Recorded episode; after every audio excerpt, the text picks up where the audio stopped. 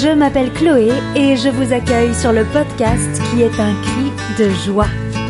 Vous entendrez ici des humains tout ce qu'il y a de plus normal, vous raconter les miracles qu'ils ont vécus. À les écouter, j'espère que vous vous sentirez porté, émerveillé et plein d'espoir. Bienvenue dans un monde où tout est possible, où la vie nous veut du bien, où la réalité est plus puissante que la fiction. Un monde où il fait bon vivre et qui se trouve être le nôtre. Mais oui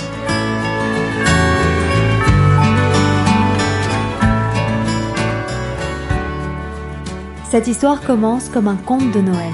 Vous allez y rencontrer Morgane, qui, un certain 23 décembre, est mystérieusement reconnue dans un grand magasin par une femme qui s'avère être sa cousine Germaine.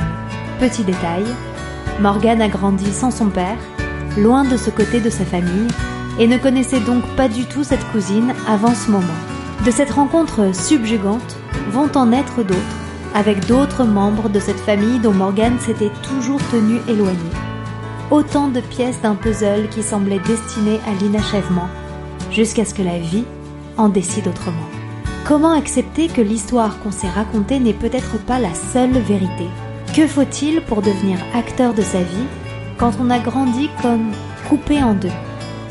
Peut-être que l'ultime pièce de ce puzzle se trouve en Algérie, pays de naissance et de mort du père décédé de Morgane. C'est là, sur ces terres ancestrales, que cette rencontre inespérée de décembre finira par le transporter. Je vous laisse découvrir cette incroyable histoire qui porte en elle tous les éléments d'un conte, des rencontres, des prises de conscience, des questions, quelques réponses le dépassement de soi, un peu de magie et en cadeau, une vision nouvelle. Bonne écoute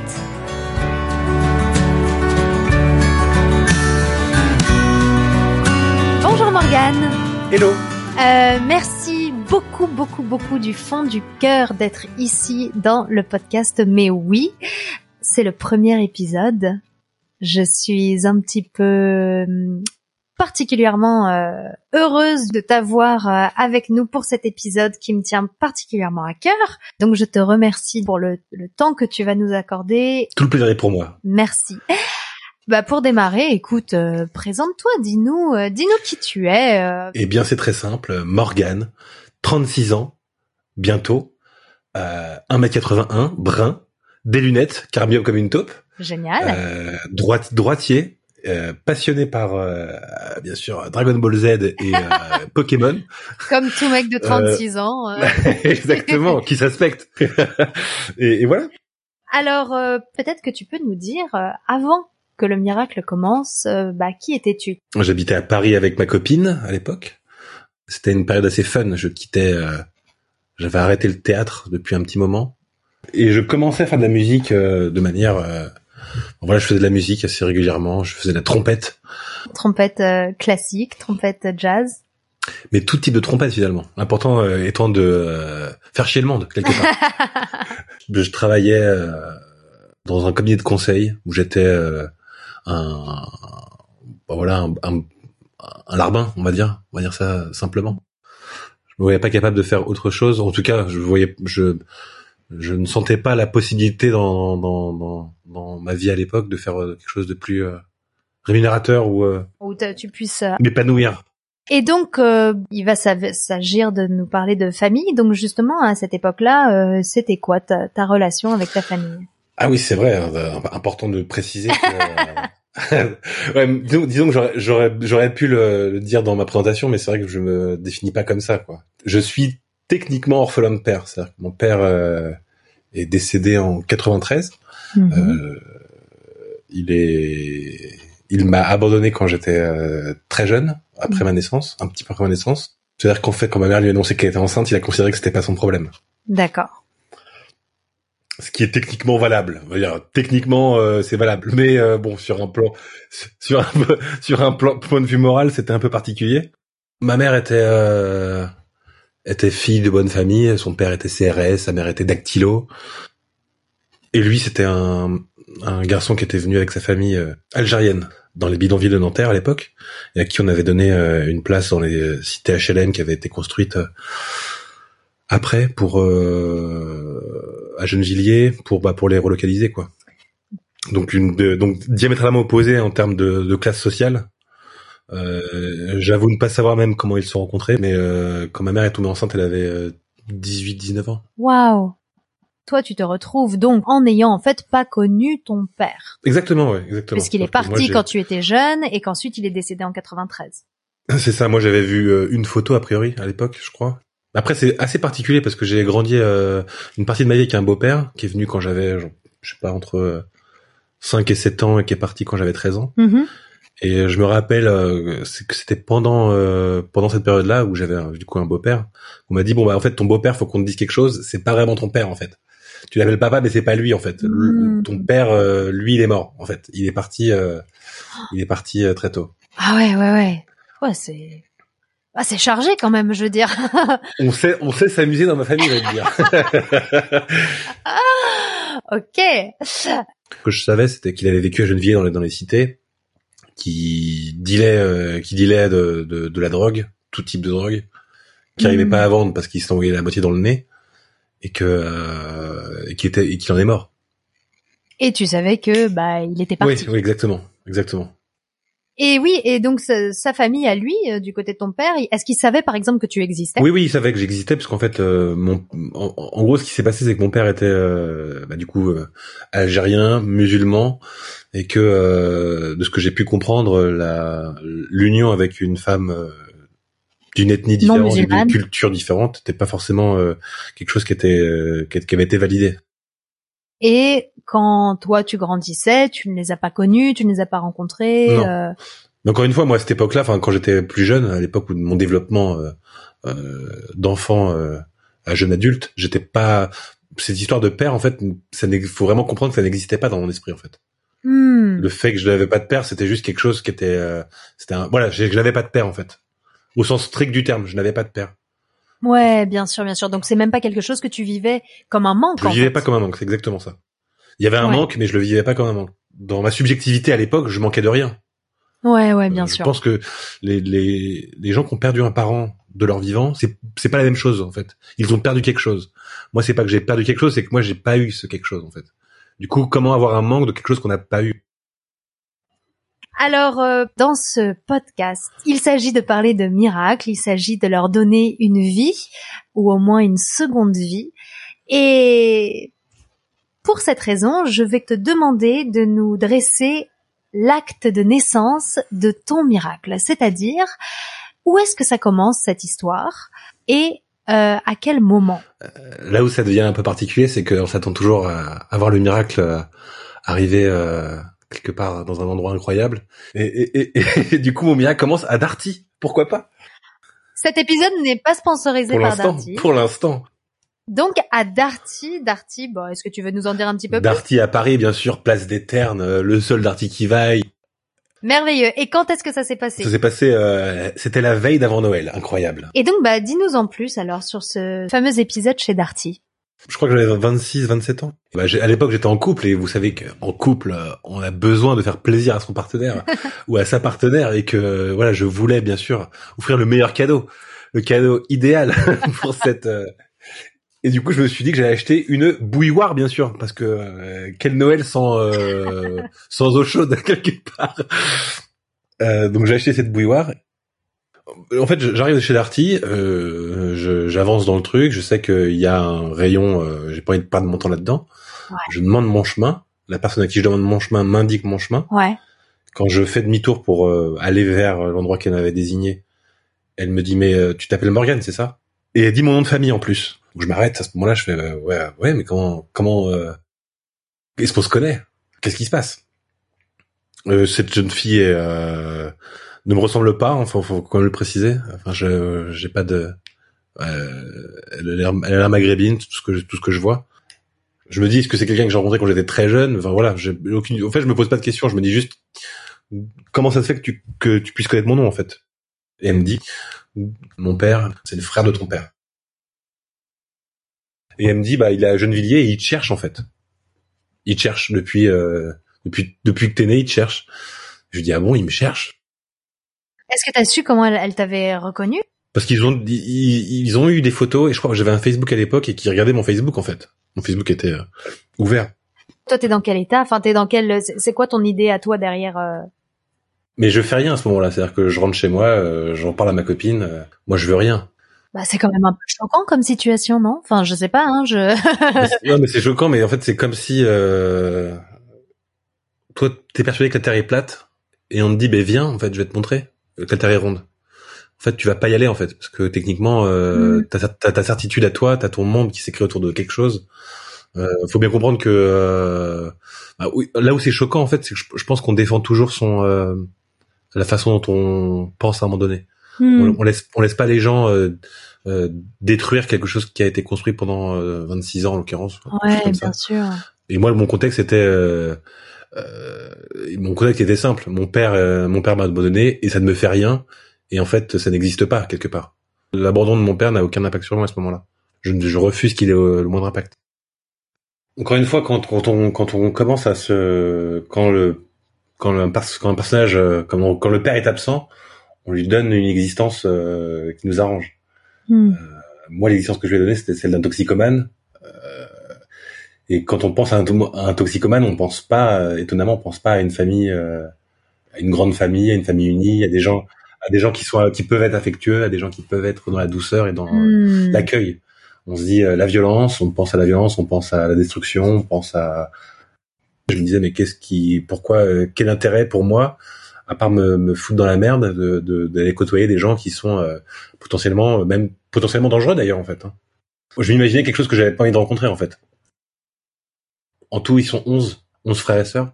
Donc ils sont très nombreux. Et du coup en fait quelqu'un six mois plus tard quelqu'un me recontacte une autre sœur me recontacte par Facebook. À la suite de ce de ce de cette de cet échange sur sur Facebook euh, j'obtiens deux numéros. J'obtiens le numéro d'un de mes oncles et d'une de mes tantes. Et l'idée c'est que j'appelle ma, ma tante du coup. Mhm. et cette femme est assez euh, directe, c'est-à-dire qu'elle me répète que mon père est mort, euh, qu'il était toxicomane, que c'était très compliqué, qu'à la fin il était alcoolique en plus. Elle me dit que je lui ressemble, euh, ce qui est assez perturbant. Encore une fois, mon, mon père n'avait pas de visage, donc euh, me dire qu'en fait euh, je m'étais jamais fait la réflexion que potentiellement il pouvait me ressembler. Et tu trouvais que tu ressemblais à ta mère? Non, non. Bizarrement non en fait. En plus d'être euh, en plus d'être orphelin, je suis je suis métisse donc mon identité se construit sur euh, quelque chose de très compliqué. Trop mat de peau pour euh, pour être euh, de la famille de ma mère et euh, pas assez foncé pour être de la famille de mon père. Et vous vous dites quoi d'autre euh, avec cette tante? Elle me dit qu'elle m'a gardé bébé. J'apprends à ce moment-là en fait que que mon mon père a été relativement euh, présent à- au moment où j'étais encore nourrisson. Est-ce que tu as été reconnu par ton père? Il m'a reconnu, ouais. Il était ravi bizarrement, il était ravi de même si même s'il voulait pas avoir d'enfant, il était ravi d'avoir eu un enfant. C'est étonnant. Euh, elle me dit que mon père a refait sa vie quand euh, quand il est parti en Algérie. Donc euh, euh, moi je savais qu'il était mort en Algérie. Euh, j'ai compris à ce moment-là en fait elle m'expliquait que mon père à cause de ses euh, de ses euh, addictions euh, on lui on l'a renvoyé en Algérie. Si, euh, Enfin sa famille lui a demandé de repartir en Algérie pour pouvoir mettre fin à ces addictions-là. Et que là-bas il avait rencontré une femme et qu'il avait fondé un fondé une famille et qu'il avait eu un enfant avec cette femme-là. Euh, D'accord. Donc tu apprends que tu as euh, en fait un demi-frère. Exactement, exactement. Incroyable. Incroyable. Plot twist. Plot twist, tu as un frère. Fin du premier épisode. exactement, ouais. Et euh, donc ça me surprend beaucoup, ça me, ça me, ça me chamboule un petit peu. Euh, mon père est mort, j'apprends que c'est la femme, euh, la, la, la mère de mon demi-frère est malade. Et que en gros ils vivent tous, enfin tous, ma, belle- ma belle-mère et mon demi-frère vivent en Algérie, dans le Hmm. dans le village euh, euh, qui a vu, euh, dans lequel se sont installés euh, les parents de mon père. Hmm. Euh, je prends ces informations-là, en fait, les informations, bah, c'est des informations finalement. C'est, euh, je les prends. Je me dis que c'est fun, je me dis que c'est une histoire incroyable, mais euh, encore une fois, c'est des choses qui sont assez pénibles en fait, parce que euh, c'est assez pénible. C'est-à-dire que on me dit que mon père a refait sa vie, on me dit que mon père a refait euh, a, a eu un autre un, un autre enfant que, que moi, dont il s'occupait. Donc ça- Mm. c'est assez pénible. J'apprends aussi que le nom euh, qu'il lui a donné euh, à cet enfant, c'est le nom que lui voulait me donner à moi. Euh, donc c'est assez, euh, c'est assez pénible. C'est assez pénible. Et c'est des choses, voilà, je, je, je laisse la chose maturer un petit peu. oh, elle, elle, propose de se rencontrer à Paris, euh, ma cette tante, et j'accepte. J'accepte. On se voit dans un café en extérieur. Euh, cette femme-là euh, a épousé euh, un, un, blanc. Ce sera la seule de la famille à l'avoir fait. C'est pour ça que c'est assez notable. elle a épousé un blanc et elle est partie vivre en Ardèche avec lui. Je rencontre sa, ses filles et je rencontre son mari. Ça se passe bien, ça se passe bien, ça se passe pas mal en tout cas. C'est juste qu'il y a, c'est assez étonnant, mais euh, faut bien comprendre que je suis euh, ni content ni pas content en fait. C'est juste une information en fait. Il y a, ouais, il y a, il y a je suis euh, apathique. Je, il y a, y a rien, il y a rien qui se passe. Je suis là, je suis content comme quand bizarrement je vis la chose comme si on, on... quelqu'un me la racontait en fait. Waouh, d'accord je ne suis pas l'acteur du truc, je suis pas acteur du tout. Je suis ah bon d'accord, ok, c'est l'histoire d'un jeune homme et ce jeune homme, ce jeune homme c'est moi, c'est assez étonnant. Pourquoi pas? Et je, je donc j'écoute tout ce tout ce qui m'est dit, je prends note de tout ce qui m'est dit, c'est intéressant, euh, c'est rigolo parce que bah, en effet c'est cocasse. J'ai un frère, mais je prends pas du tout la mesure de, de ce qui se passe en fait. Je prends pas du tout la mmh. mesure de ce que c'est. Encore une fois, tout est très éthéré. Bien euh, Je sais, je sais qu'il, je savais déjà à l'avance qu'il venait euh, d'un village aux portes du désert. Et les portes du désert, c'est pareil. C'est on se fait, on se fait une histoire de, la porte du désert. On se dit voilà, ça vient de là. Ils, doivent, ils, doivent, ressembler à ça, ils doivent vivre comme ça, mais c'est des choses qui reposent sur rien techniquement. Mmh, ouais, ouais, bien sûr, c'est la, la, légende quoi. Exactement, tout reste très éthéré à ce moment-là encore. Tout reste très hmm. éthéré. Et j'ai encore moi mon idée que euh, euh qui vivent, euh, qui vivent comme des misérables sans, je dis ça sans, euh, sans, c'est pas péjoratif du tout, qui vivent comme des misérables et que euh, les gens euh, qui vivent aux portes du désert vivent comme des bédouins, l'image qu'on a des bédouins quoi. En fait, toi, t'as aussi dû te construire des images que, que personne ne t'a donné. Donc en fait, et, et, et, surtout donner du sens à quelque chose qui n'en a aucun. C'est-à-dire que quand tu as un enfant qui grandit euh, avec euh, seulement la moitié de ta famille et l'autre moitié qui est relativement inexistante, je pense qu'il y a aussi un mécanisme de défense. il faut bien admettre aussi que c'est euh, la famille du type qui m'a abandonné. Et encore une fois, moi, je perçois pas l'abandon comme quelque chose de négatif pour moi. Je perçois l'abandon comme quelque chose de négatif pour ma famille. Je sais que ça a été mmh. très compliqué pour ma famille, pour ma mère euh, que ça a fortement altéré les relations qu'elle a eues avec ses parents. Hmm. Donc euh, pour moi, c'est je ne défends pas ma personne, je défends ma famille. Et du coup, quand je suis en phase 2, euh, étrangement, euh, je défends ma, je veux défendre ma famille. Je veux donner le moins possible de moi. Je veux pas, euh, voilà, c'est, je n'oublie pas que c'est la famille qui a créé le, c'est cette famille qui a créé le, les problèmes que j'ai pu euh, euh, voir quand j'étais jeune euh, dans, dans, ma famille, les dissensions qu'il y a pu y avoir à cause de cette histoire. Mm. Qu'on n'en a pas parlé, mais bien sûr, euh, euh, à l'époque, dans les années 80, euh, avoir un enfant toute seule avec un arabe, voilà, c'est c'est pas évident. C'est pas évident dans une famille. c'est pas forcément donc il y a pas mal de conséquences à ça. D'accord. Et donc le, après ce, ce charmant petit café et cette discussion, elle me propose je crois qu'elle repart le soir même en fait. Et elle me dit, euh, je reviendrai bientôt. Euh, ce qui serait bien, c'est qu'on puisse se voir euh, chez mon oncle M euh, pour qu'on puisse dîner ensemble et que bah, je vois une autre partie de la famille. Et peut-être que vu que lui, il habite encore à Gennevilliers, la famille pourrait venir. Je pourrais rencontrer toute la famille d'un coup. Waouh, ok. Et que surtout eux puissent te rencontrer aussi. Est-ce que c'est ça qu'elle a l'air de te dire qu'il y a un désir de la part de ses frères et sœurs en fait de, de te, de te bah, voir? Elle, ce qu'elle me dit, c'est qu'ils m'ont, certains m'ont cherché. Elle me dit pas tout le monde, mais certains m'ont cherché à me joindre. Elle notamment quand elle encore à Paris. Et euh, cet oncle M, qui est à plusieurs reprises allé voir ma mère là où elle travaillait, pour essayer de savoir si c'était possible qu'on puisse se voir et qu'on puisse discuter tous ensemble. Ce à ma mère a toujours refusé, refusé euh, de faire. Et euh, mais ça, du coup, d'apprendre ça, c'est des découvertes en fait pour toi. Moi, c'est des découvertes. Je me dis, euh, en fait, faut vraiment penser que je suis euh, spectateur. Exactement, je suis spectateur. Et quand on voit un bon film, on a envie de rester devant en fait. Et, l'idée, c'est que là, je me dis, ah, c'est incroyable cette histoire. Ce, ce, jeune homme qui a été abandonné par son père, qui retrouve sa famille, c'est génial. C'est un truc à vivre. J'aimerais le vivre. Moi qui regarde ça sur mon écran, j'aimerais le vivre. Et donc je dis ouais, on va faire, on va, le film va continuer, on va continuer de voir, de voir le film. Encore une fois, il y a vraiment pas de, je suis quand même gêné. Enfin, il y a, je suis là, c'est-à-dire que je suis gêné, je sais pas comment me positionner, je sais pas comment faire. J'ai l'impression de trahir ma famille en même mm. temps parce que c'est quelque chose qu'on avait, quelque chose qui est, c'est un secret de famille d'une certaine manière. Mais si on en parle, on arrive à en parler, ça reste un secret de famille. Euh, ce truc-là, Mm. ça reste euh, cette personne-là qui, euh, on, on, on arrive à avoir une, un consensus dans la famille sur le fait que il m'a abandonné, il nous a fait du mal à tous. Je parle de mon père, bien sûr là. Euh, Ouais. Et on n'a pas été aidé, et du coup, euh, cette partie de la famille est, euh, est honnie. Oui, donc en fait, il y a un côté où renouer avec cette partie-là de ta famille, c'est un peu trahir. Exactement, ouais. Un côté trahison euh, sur ton côté maternel, quoi. Exactement. Exactement.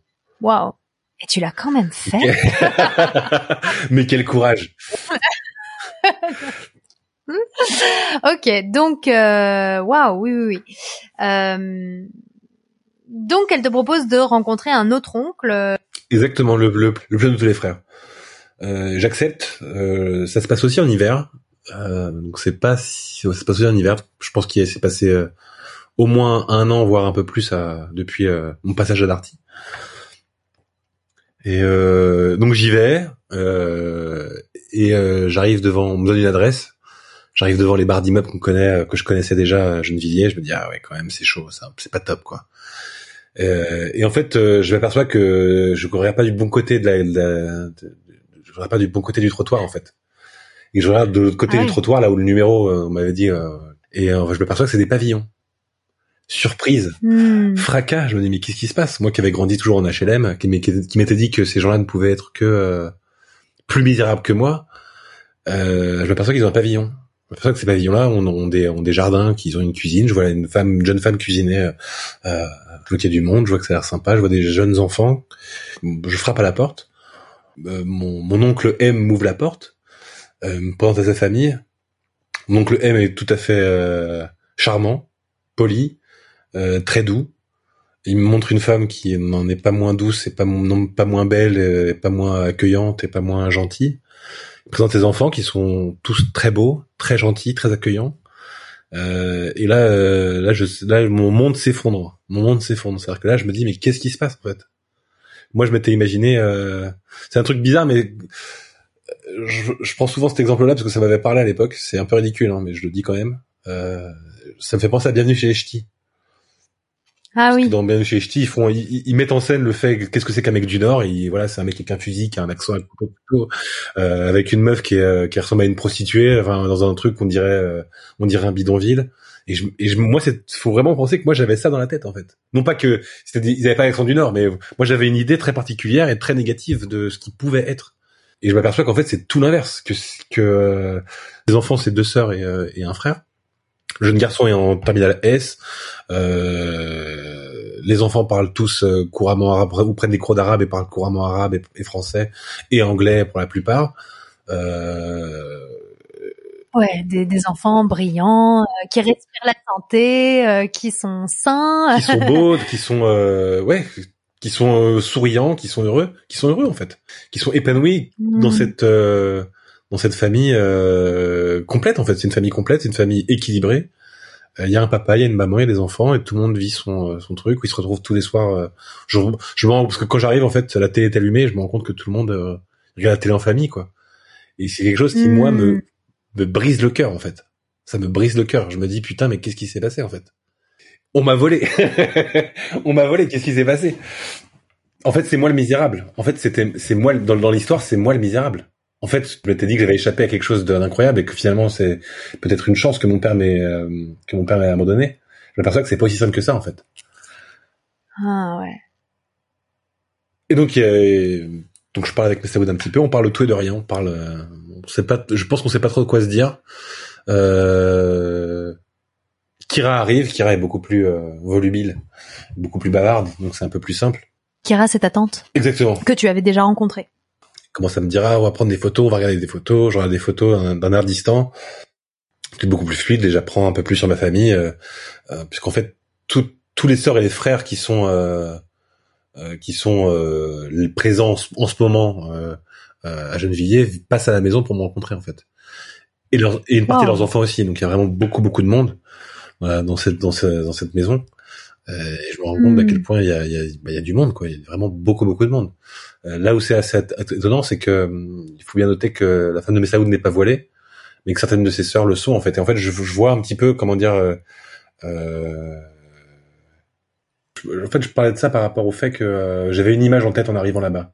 Cette image est éclatée par le fait que la famille Messaoud est sans tout à fait euh, normale, équilibrée. Et euh, au fur et à mesure que les gens défilent devant moi, je m'aperçois que en fait, le, ce mot normal que je mets, en fait, il a plein de couleurs différentes.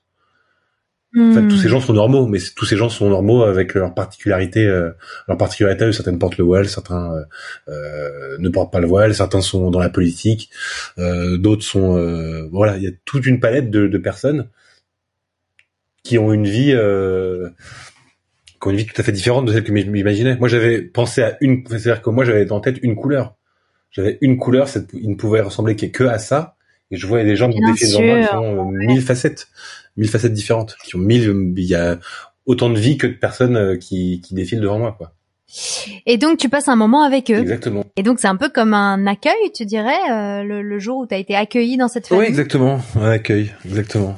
Euh, il me parle de ce qui se passe euh, au bled, qui construisent une maison, que ça serait bien que j'aille au bled pour rencontrer le reste de la famille. Il me parle de, des projets de chacun, ce qu'ils font dans la vie. Euh, il me demande ce que je fais dans la vie, comment ça se passe pour moi. Tu te sens tout de suite euh, intégré justement? Assez oui, je, je, me sens assez vite euh, appartenir à un groupe. Je pense pas à une famille, hmm. mais je me sens appartenir à un groupe. À ce moment-là, en fait, il n'y a, a, pas de questions, je me pose pas de questions, je suis euh, étonnamment à ma place en fait. Je suis très mal à l'aise parce que la situation est nouvelle pour moi, mais je me sens euh, euh, je me sens à ma place. C'est assez étonnant quoi. C'est comme si je, pour la première fois j'étais dans un c'est-à-dire que il faut bien penser que euh, j'ai grandi avec ma mère seule et que d'un coup je suis dans une dans une famille où euh, il y a 15 personnes minimum dans la dans, dans, dans une maison et que tout le monde euh, tout le monde mange et sans qui vont rester pour manger d'autres qui vont partir c'est quelque chose que je connais pas du tout et très chaleureux en fait de très très chaleureux hmm. très très accueillant Waouh. Et est-ce que tu dirais que c'est à ce moment-là que tu as cessé d'être un peu spectateur ou est-ce que tu es Non, non, je suis encore spectateur à ce moment-là. Je suis encore spectateur à ce moment-là. Cette soirée se passe, se passe très bien. On discute beaucoup, euh, mais je ressens pas le besoin ou je ressens pas la nécessité de donner suite à ce qui se passe en fait. Et donc je continue ma vie à ce moment-là, au moment où euh, tout ça se passe, je continue ma vie. Et euh, même si je suis spectateur, il y a quelque chose que je peux pas remettre en question, c'est que je prends conscience à ce moment-là du manque. Non pas que je ressente un manque à ce moment-là. Mon père est mort, je sais qu'il sera pas remplacé. Euh, J'ai bien conscience que mais je ressens ce, ce manque. De... Enfin, je ressens les conséquences d'avoir passé autant de temps à, à, à imaginer que j'avais pas de père en fait. Tout ce côté euh, qui chez moi était convaincu qu'il y avait pas de problème, et je m'aperçois des problèmes que euh, la tristesse profonde en fait qui, peut y avoir. Encore une fois, quand je quand je dis que mon monde s'effondre au moment où je me rends compte que ces gens-là sont normaux et qu'ils sont équilibrés, mon monde s'effondre vraiment. Euh, tous ceux euh, que je m'étais euh, employé à détester finalement euh, n'existent pas en fait. Et il me reste mmh. une colère sans objet il me reste rien en fait. Il me reste juste de, de, de la peine à ce moment-là.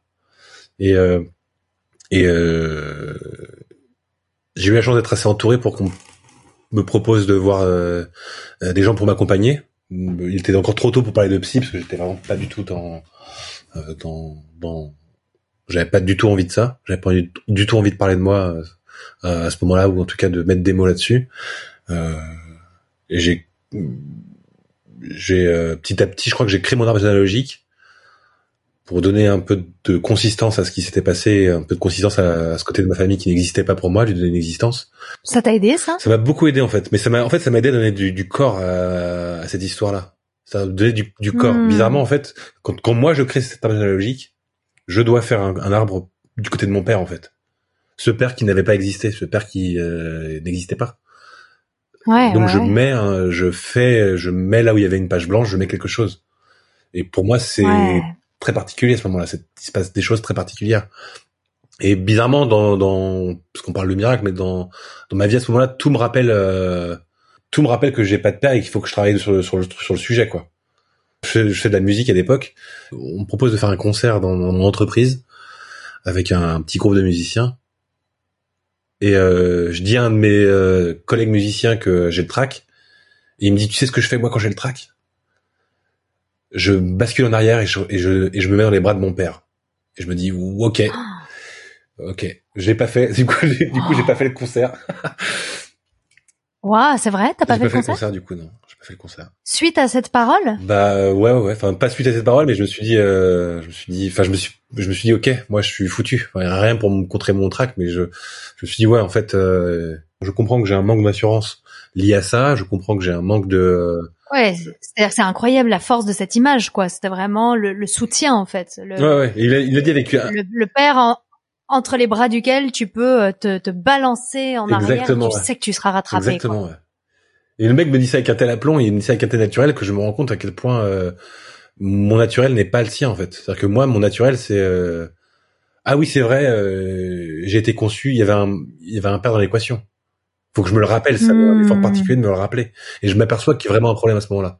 Quand je fais cet arbre généalogique, je m'aperçois que l'arbre ne sera pas euh, euh, assez, que je, je, dois me rendre compte de plus de choses, que je dois faire le point sur plus de choses, sur euh, les mécaniques que j'ai euh, que j'ai créées chez moi pour euh, survivre entre guillemets, pour vivre avec cette absence de père sans vouloir la confronter. Et je vais voir un psychiatre.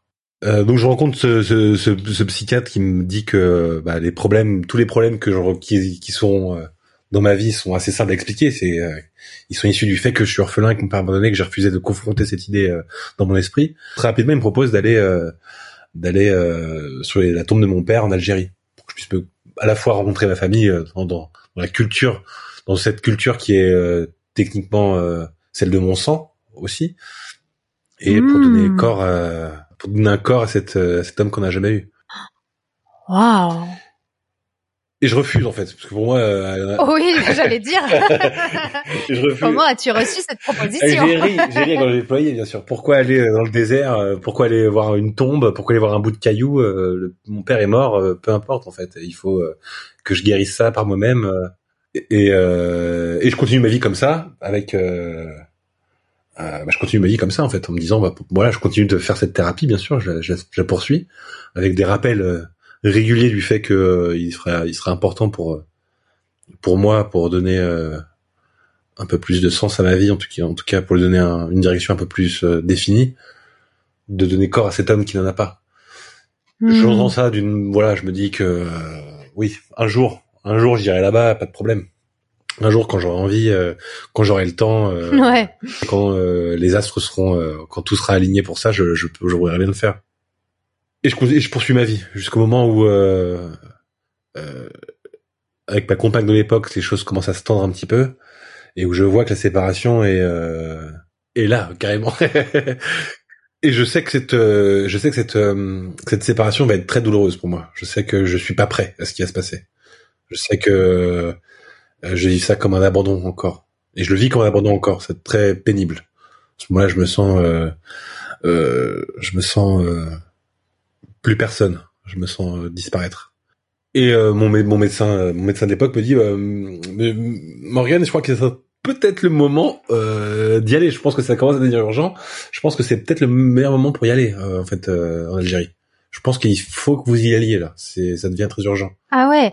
En fait, il te conseille ça presque comme un, un remède à la situation. Enfin, quand tu dis ça a l'air urgent d'y aller, c'est genre. Bah, de ce que j'ai compris, de ce que je comprends dans cette idée-là, c'est que il y a urgence. C'est-à-dire que euh, faut bien comprendre qu'à ce moment-là, je ne suis plus personne pour moi.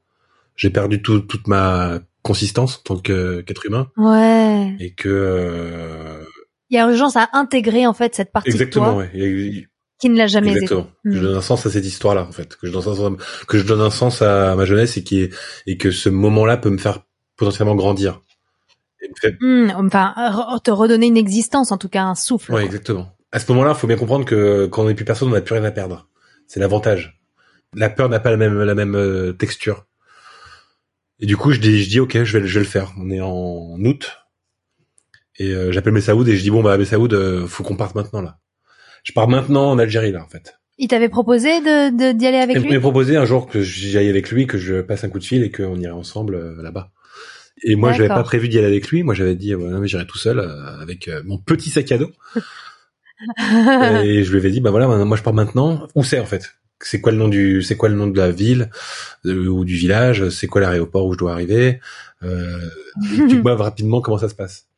Et il me dit quelque chose de très rigolo. Il me dit, euh, Morgan, on est en août, c'est le désert. Tu n'es pas prêt. On va attendre. on va attendre un petit peu parce que euh, on va attendre un petit peu, on va attendre, on va attendre que l'hiver s'installe un petit peu. Je te propose de partir fin septembre, euh, fin septembre. Hmm.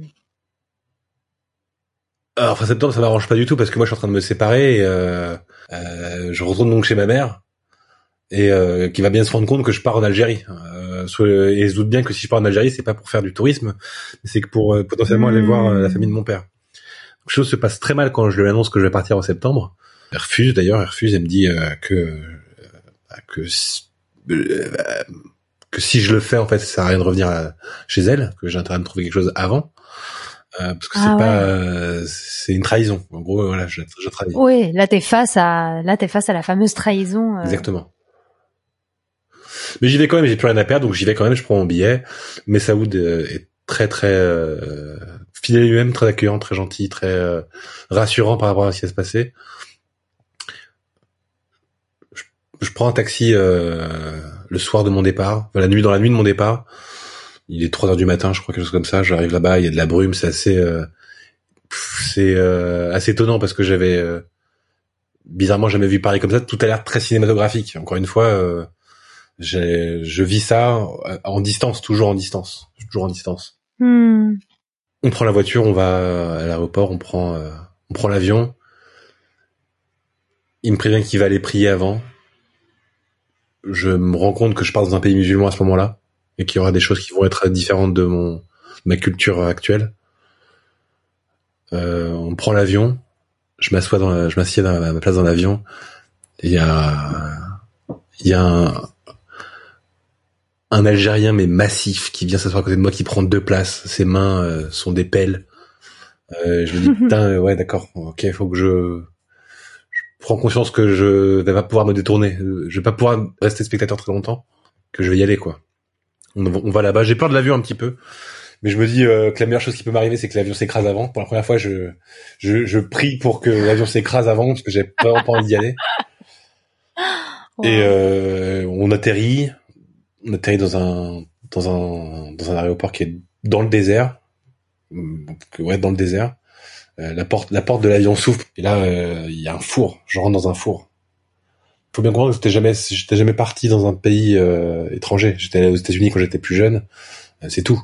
Et j'avais pas prévu un, tel changement. euh, un tel changement, c'est des choses que je connaissais pas. Ouais.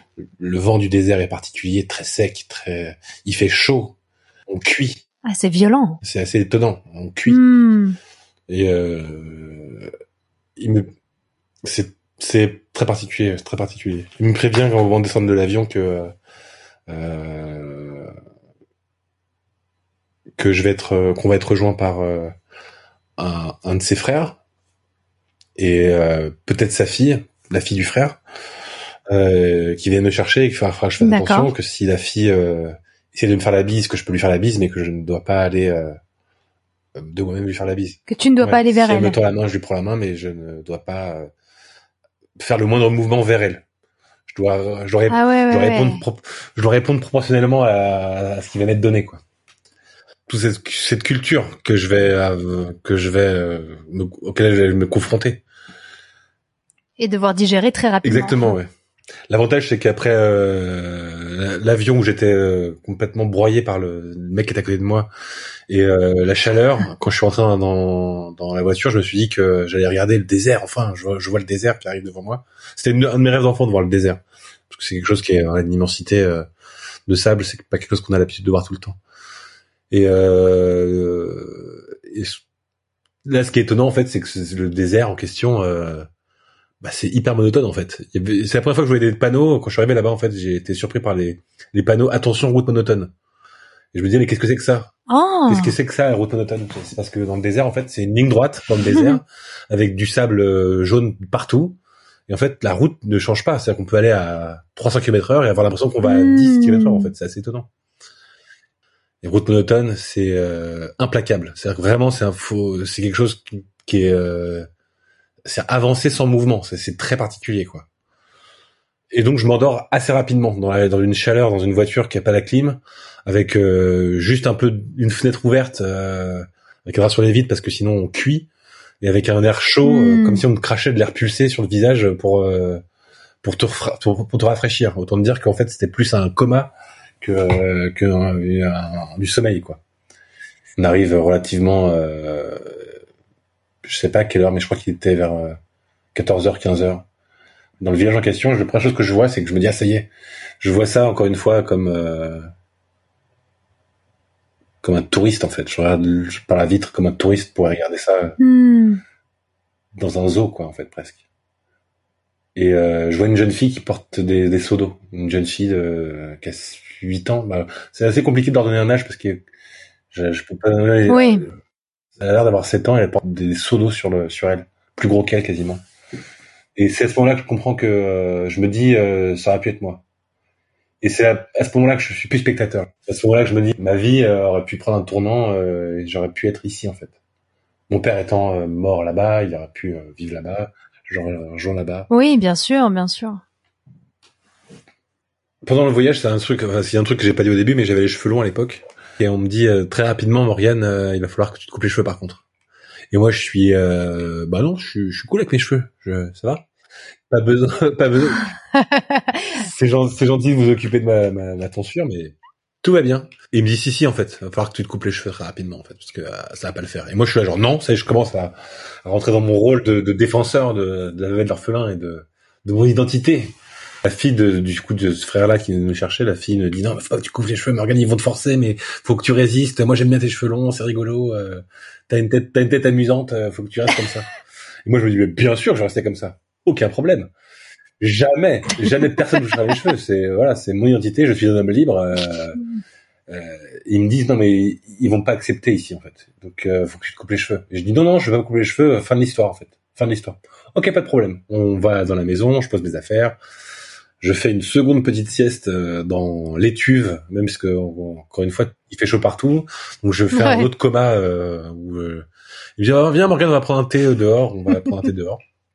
On sort dehors.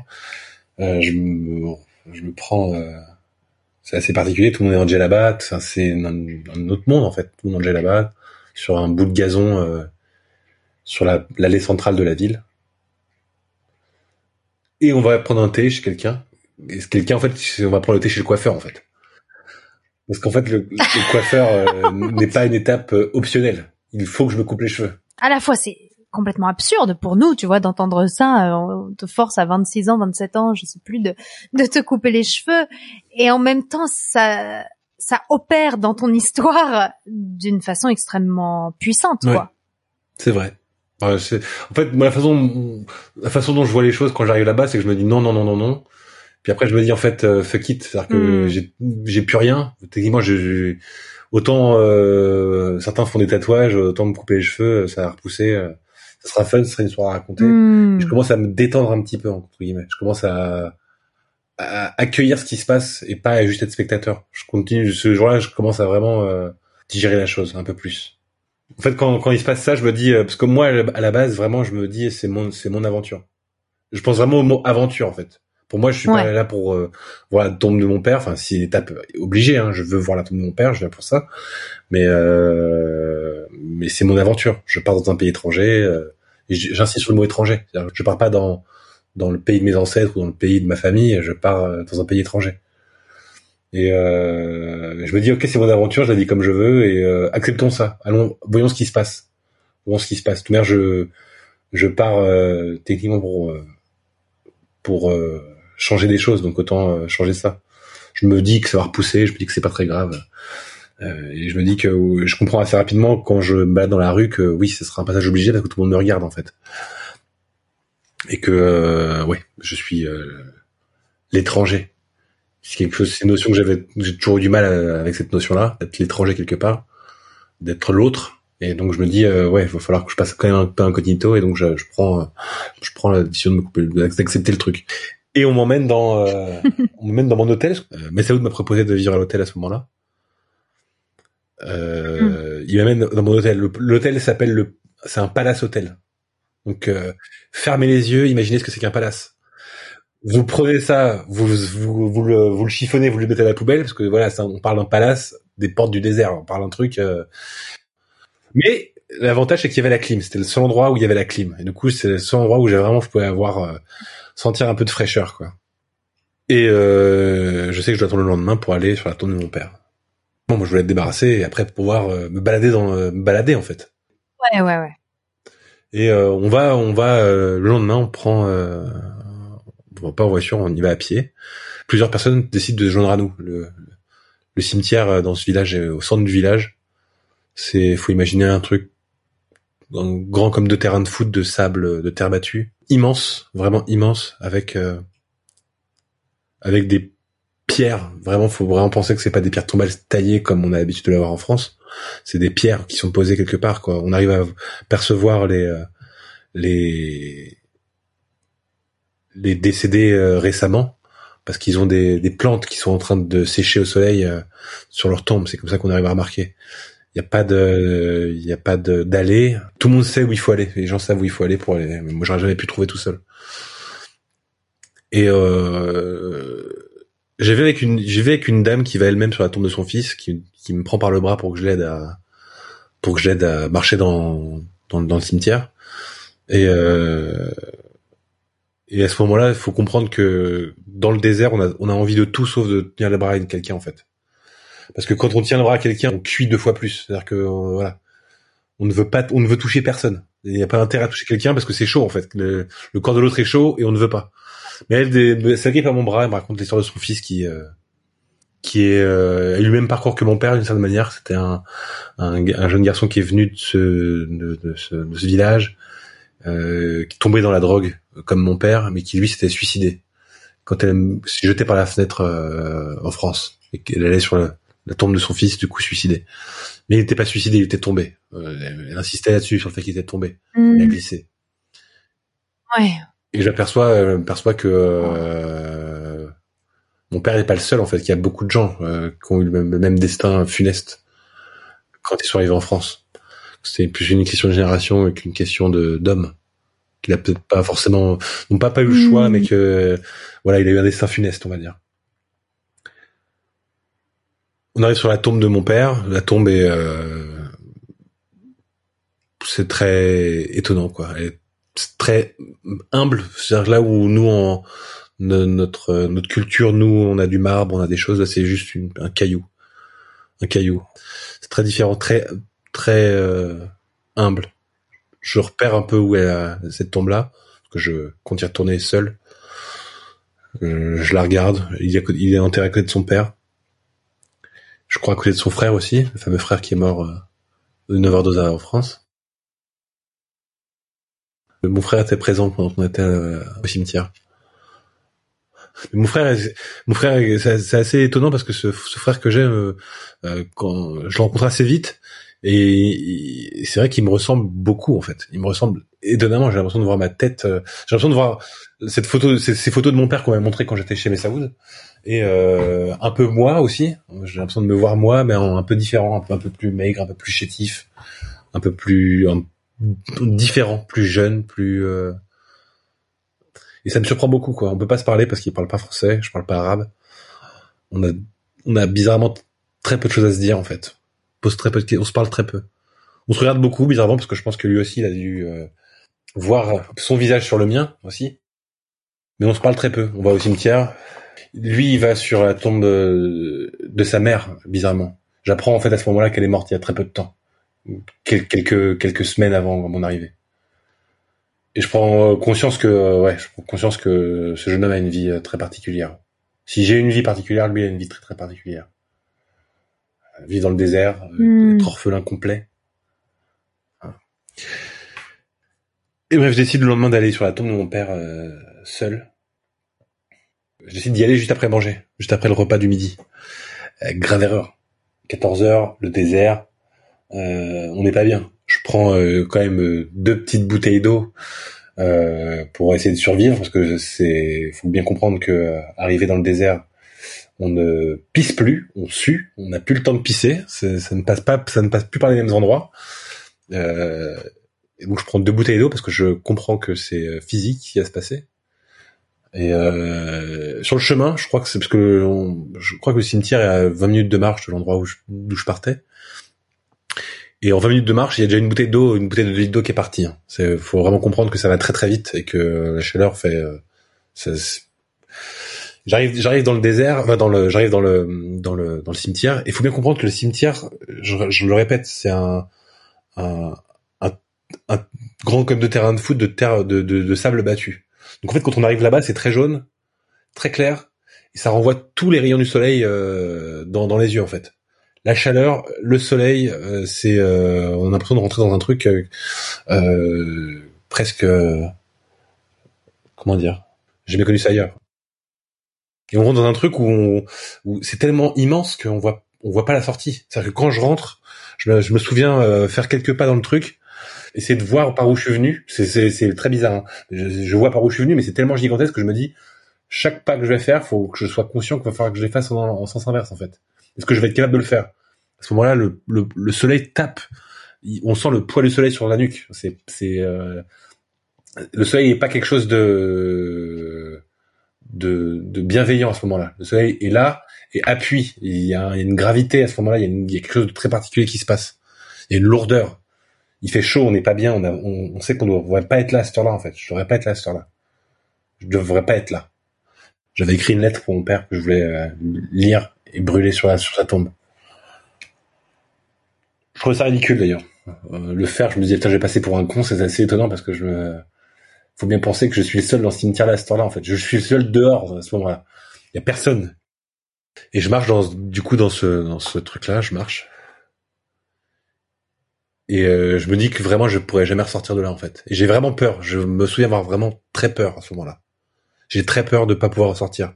La tête me tourne. Je vois que je dois garder de l'eau. Je la mets sur, je mets cette eau qui est gelée, en fait. Je la mets sur ma nuque, je la mets sur mon front ça me fait encore plus un effet bizarre. Le, le, le contraste est vraiment euh, puissant et c'est très difficile pour moi de, de, Je me dis putain, je vais tomber dans les pommes. Dans deux minutes, je peux tomber dans les pommes. Et qu'est-ce qui se passe si je tombe dans les pommes En fait, qui qui va venir me chercher? Qui sait que je suis là? En fait, personne ne savait que j'étais là. En plus, je, comment retrouver une pierre tombale parmi toutes ces pierres tombales En fait, j'ai toutes les tombes se ressemblent. Je parle pas arabe, donc ça va juste avec la avec la date que je vais pouvoir me me, euh, me repérer. J'arrive devant, euh, j'arrive finalement devant la tombe de, de c'est la tombe de son père qui m'indique là où est la tombe de mon père je lis ma lettre et je m'attends à pleurer à tout à tout moment. Je me dis allez, c'est le moment, c'est le moment, euh, c'est ton moment, c'est ton moment de film en fait, c'est ton moment, euh, ça séquence émotion. Tu vas pouvoir pleurer en lisant ta lettre et, euh, et, en fait rien ne sort. Je lis ma lettre. Je me sens pas le trahir, mais je sens que euh, voilà, je lis une lettre, c'est un peu ridicule. Si les gens me voyaient, j'arrive pas à me détacher de ça. Euh, je me rends compte que j'ai à ce, moment-là j'ai une pierre, j'ai une pierre sur moi, une pierre, euh, une pierre que j'avais pris en Bretagne euh, où j'allais en vacances tout le temps. Je suis amoureux de la Bretagne et je prends cette, je trouve cette pierre qui me servait de fétiche un petit peu et, et, et je vois, je vois une sur sur sa sur sa tombe, je vois une rose des une rose des sables, du sable amalgamé qui à cause de la chaleur fusionne, on va dire, ça fait une rose de sable, c'est hmm. joli. Et euh, du coup, je, je, la prends, je l'échange, je pose euh, l'améthyste que j'avais, et je prends cette, cette, rose des sables que je mets dans ma poche. Euh, je brûle la lettre. Hmm. Je suis assez déçu par ce qui vient de se passer. Je, m'attendais à ce que ce soit plus euh, cinématographique. Exactement. Je voulais des cris, je voulais des hurlements, je voulais des. Euh, ouais. Et je me lève et et je, je, me dis bon bah il faut que je retourne maintenant parce que là ça va commencer à être compliqué. De, là je commence à vraiment tourner de l'œil. Vraiment, c'est assez, euh, c'est ça commence à être très difficile. Et je suis là en train de me dire, ouais, c'était pas si difficile que ça. Je me, je me rappelle de, de, de ce moment en fait, de ce moment où euh, j'ai pris l'avion, de ce moment où j'ai décidé de prendre l'avion, de ce moment où j'ai euh, rencontré Messaoud, où j'ai rencontré Kira, où j'ai rencontré cette femme dans le Darty. Je me dis, ah, c'est quand même fun en fait, c'est quand même fun. Et à ce moment-là, euh, résonne la voix d'un type au, au, loin en fait, euh, un minaret au loin qui commence à faire l'appel à la prière. Et en fait, dans ce, village-là, il n'y a pas un minaret, il y a 25 minarets. Il y a 5 minarets, 6 minarets qui entourent, entourent euh, le, le cimetière est au centre du village. Les minarets, les minarets entourent ce, ce, ce, cimetière. Et je commence à avoir un écho de voix qui appelle à la prière, on va dire, qui se mélange avec moi, qui, euh, qui, la tête qui tourne, qui est abasourdi par la chaleur. Et euh, c'est à ce moment-là que je m'effondre. Je m'effondre, je me, mets, je me, je tombe à genoux, j'écoute ce qui se passe. Je me dis que c'est surréaliste ce qui se passe commence à, à aussi étonnant que ça puisse paraître, je commence à voir Dieu. À ce moment-là, en fait, je, je perçois sa présence autour de moi. Euh, je sens qu'il me dit qu'il y a pas de problème, que je vais pouvoir sortir de cimetière, que je vais pouvoir euh, reprendre l'avion à un moment donné, rentrer chez moi, que tout sera, tout ira bien en fait. J'ai cette euh, certitude, non pas, non pas que, alors c'est pas vraiment que tout ira bien, mais que j'ai cette certitude que Dieu est avec moi, qui m'enveloppe, que cette chaleur n'a rien de pénible en fait. Elle est juste là, que ces gens euh, qui sont ma famille sont euh, qui n'ont pas à avoir d'autre chose que la présence qu'ils ont à ce moment-là en fait. Qu'il n'y a pas de données de couleur à ce que je vis, qu'il n'y a pas de de couleur à la vie des gens, qu'il n'y a pas de de couleur à, à leur interaction avec moi. Il y a un calme qui s'installe à ce moment-là qui avait suivi ces pensées incessantes parce que vraiment faut je peut-être pas forcément bien expliquer comment ça se passait mais à ce moment-là j'ai des pensées incessantes j'aimerais que ça se passe comme ça j'aimerais pouvoir dire ça à ce moment-là je vais pleurer et puis je ferai ça et puis je brûlerai la lettre et puis je me lèverai et puis je partirai sans me retourner. Et à ce moment-là en fait quand je tombe à genoux et je tombe vraiment à genoux non pas parce que la présence de Dieu me, me, me fait tomber mais parce que j'ai trop chaud parce que je la tête me tourne et que ces voix ça me tourne la tête encore plus c'est presque euh, désagréable c'est presque désagréable, mais en même temps, ça ne l'est pas. En même temps, il y a, à ce moment-là, il y a le calme qui s'installe. Il n'y a plus de pensée, il n'y a plus rien. Il y a juste ces voix, je trouve ça beau. Et à ce moment-là, bizarrement, mon voyage commence, là-bas.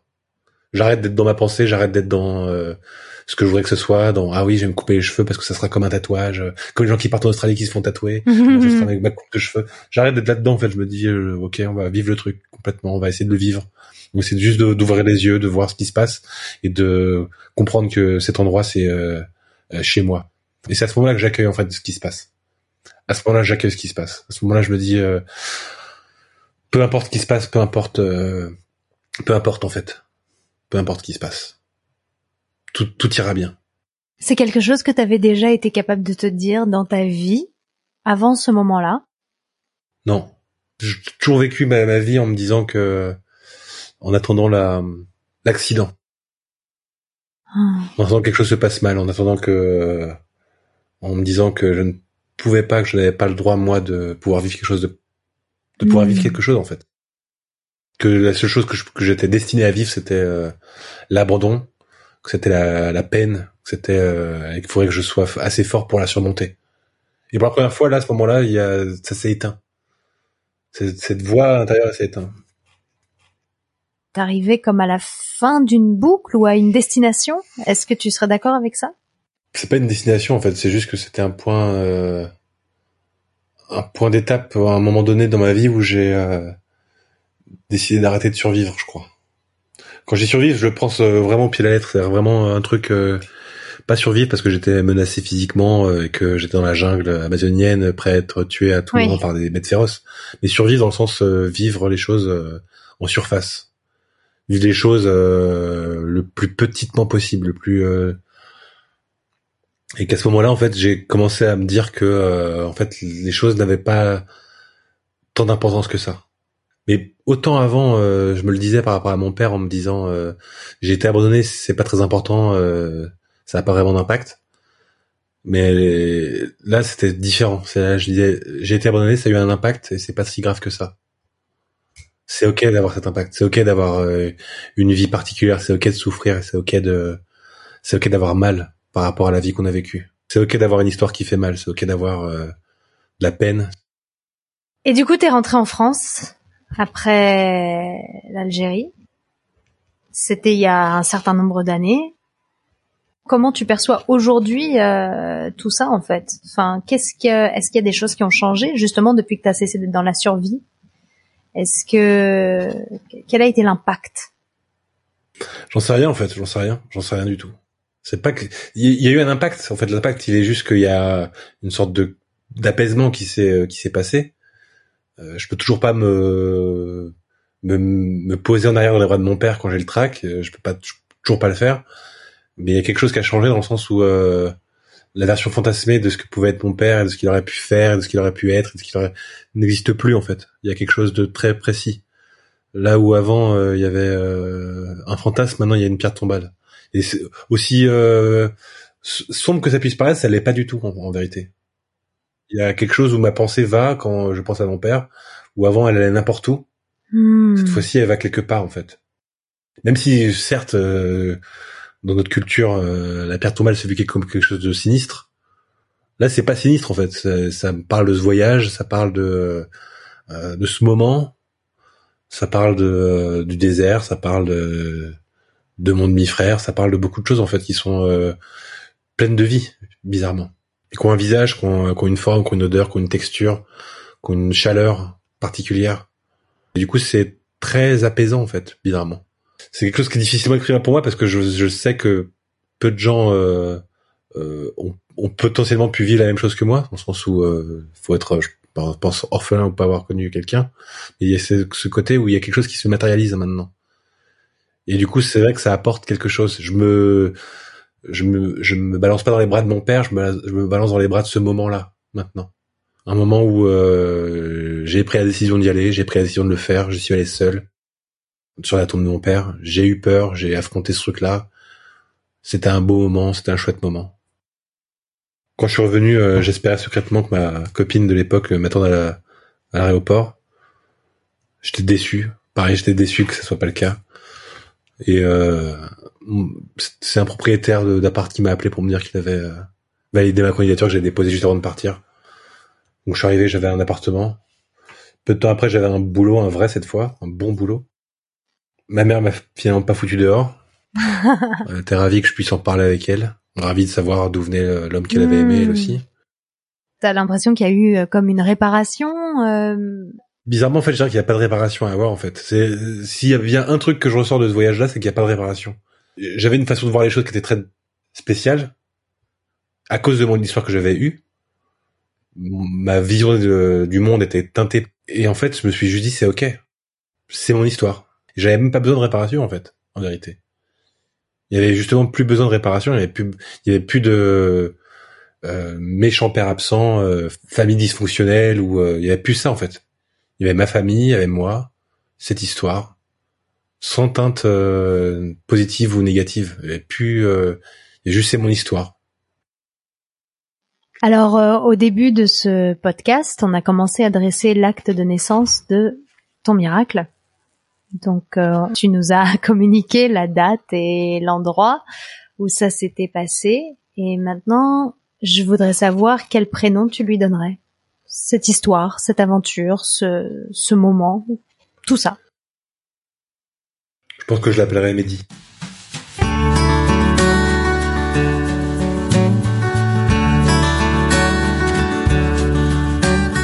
Merci à tous d'avoir écouté le premier épisode de mon podcast. N'hésitez pas à prendre part au miracle en lui donnant 5 étoiles. Si vous connaissez une, deux ou trois personnes qui ont besoin de garder espoir aujourd'hui, je vous invite à leur partager l'épisode de Morgane qui montre que parfois, la vie fait bien les choses. Je remercie Morgane pour sa confiance, pour sa générosité et pour son sens de l'humour qui donne à son récit une saveur toute particulière. Je salue Messaoud, Kira et les autres. Et puis vous tous, et toutes qui m'avez fait l'honneur d'écouter ce miracle jusqu'au bout. J'espère que vous reviendrez pour les prochains épisodes. Et d'ici là, n'oubliez pas que dans la vie, tout est possible, même le meilleur.